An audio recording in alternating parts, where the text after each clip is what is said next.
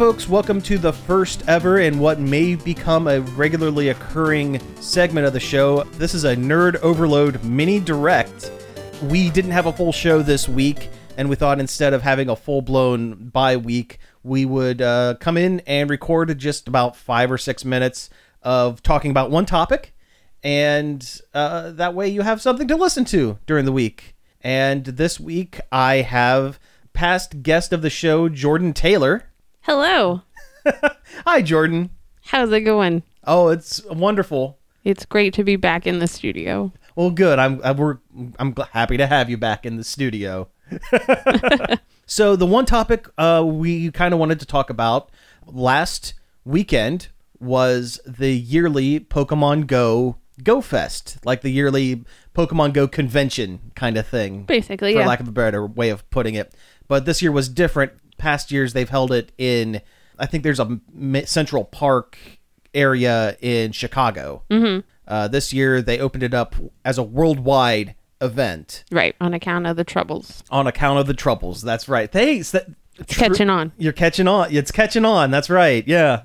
So, uh, so we both participated this year. Mm-hmm. And uh, what are your general impressions? And we'll kind of bounce off of that. Uh, my general impression was that it was pretty fun for the ticket price. I feel like they did a decent job, at least on the first day, of doing a lot of interesting things. There were challenges like every hour, and then if you met the challenge, if people in the whole world met the challenge globally, then there was like a bonus thing that would happen until the next challenge started. And that was really cool.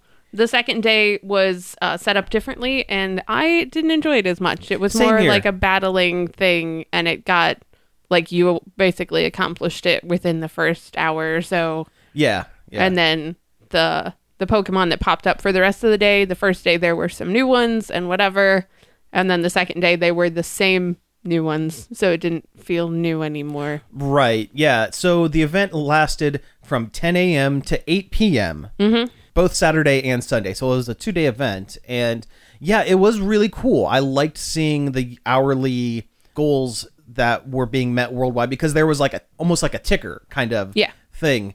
And there would be like a goal that's like catch 2 million fire type Pokemon in the next hour. Right. And you could watch it tick up while other people were playing the game and it would Yeah. tell you like friends that you have in the game it would tell you how many they had caught and mm-hmm. it was pretty cool. That was very very cool.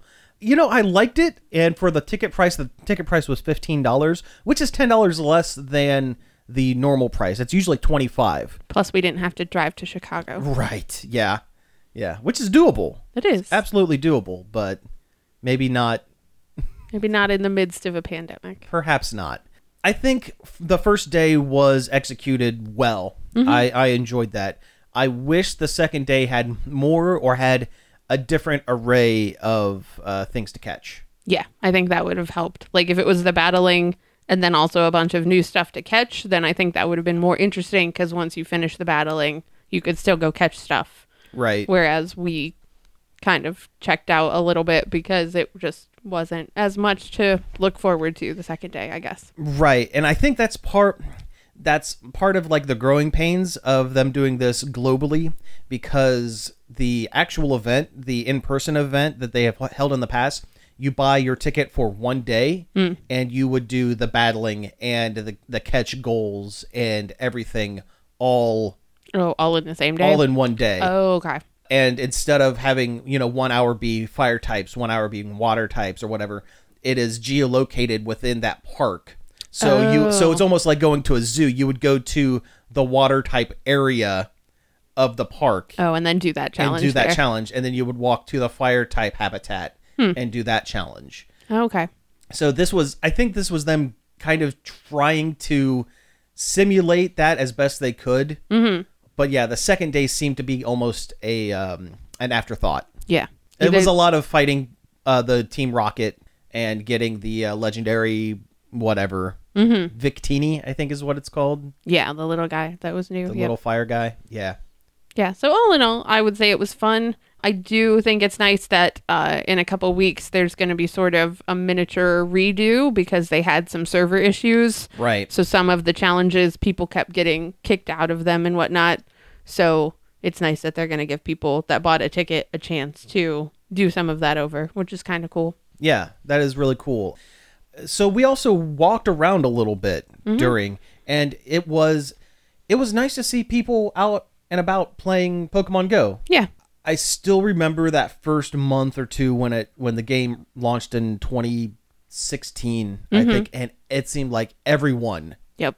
was out. Just roving gangs of It was people catching Pokemon. Yeah. and it wasn't to that level, mm-hmm.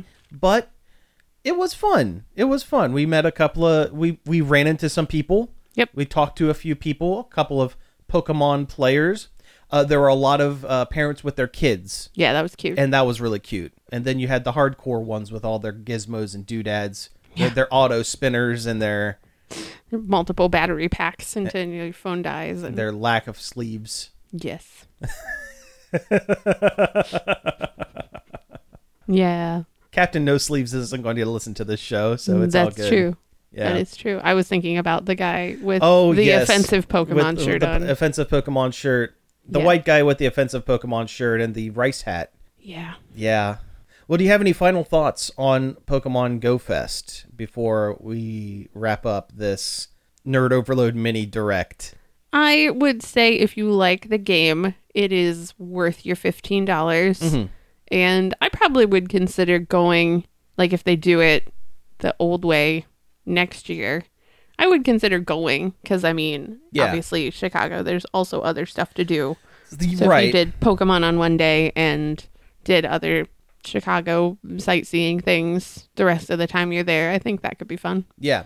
See, I I would agree. I know the tickets uh, for the physical fest they they go very quickly. Mm-hmm. So I hope next year, if things have opened up to the point where they're uh, able to do this, I hope they do like a two ticket kind of system where if you're not able to get to the actual in person event, they would have a cheaper ticket Oh, so it's like so you can play again. from home. I think they probably will. I mean, it would make sense that now they have figured out how to do it. Yeah. That instead of because it was like a lottery for the literal tickets. it was right? a pain in the butt last Right. year trying so to like, get tickets. If you couldn't, there were a lot of people that I think would have gone or would have played from home if they couldn't get Yeah. Mm-hmm. there. So I mean, it would be silly for them to not offer a worldwide version. and to be honest, I really think they were working on something like that. I think all of these monthly, hey, it's community day, but Mm-hmm. if you pay 99 cents, you get an extra little thing. I think that was them testing the waters for something like this. And I think they had it planned even before the troubles. Yeah, I would say that's probably true. But yeah, if you like the game, I would give it the seal of approval. Thank you. You're welcome. Awesome. Thank you so much. and thank you, Jordan, for being on the show. This is, I mean, it's just a little, little short thing, but uh, we'll have to get you back on for a regular show That'd sometime soon. Yeah. Yeah. So, uh, again, thank you for listening to this Nerd Overload mini direct. You can find all of our back episodes at nerdoverload.com, as well as our social medias like Facebook, Twitch, Instagram, and the bad website Twitter at Nerd Overload Now. You can send them an email at staff at nerdoverload.com. We also have a voicemail line. That number is 586 372 8020. And you can find all of our back episodes on various podcast apps like Apple Podcast, Spotify, and Stitcher. So thank you again, and we will be back next week. Pizza out.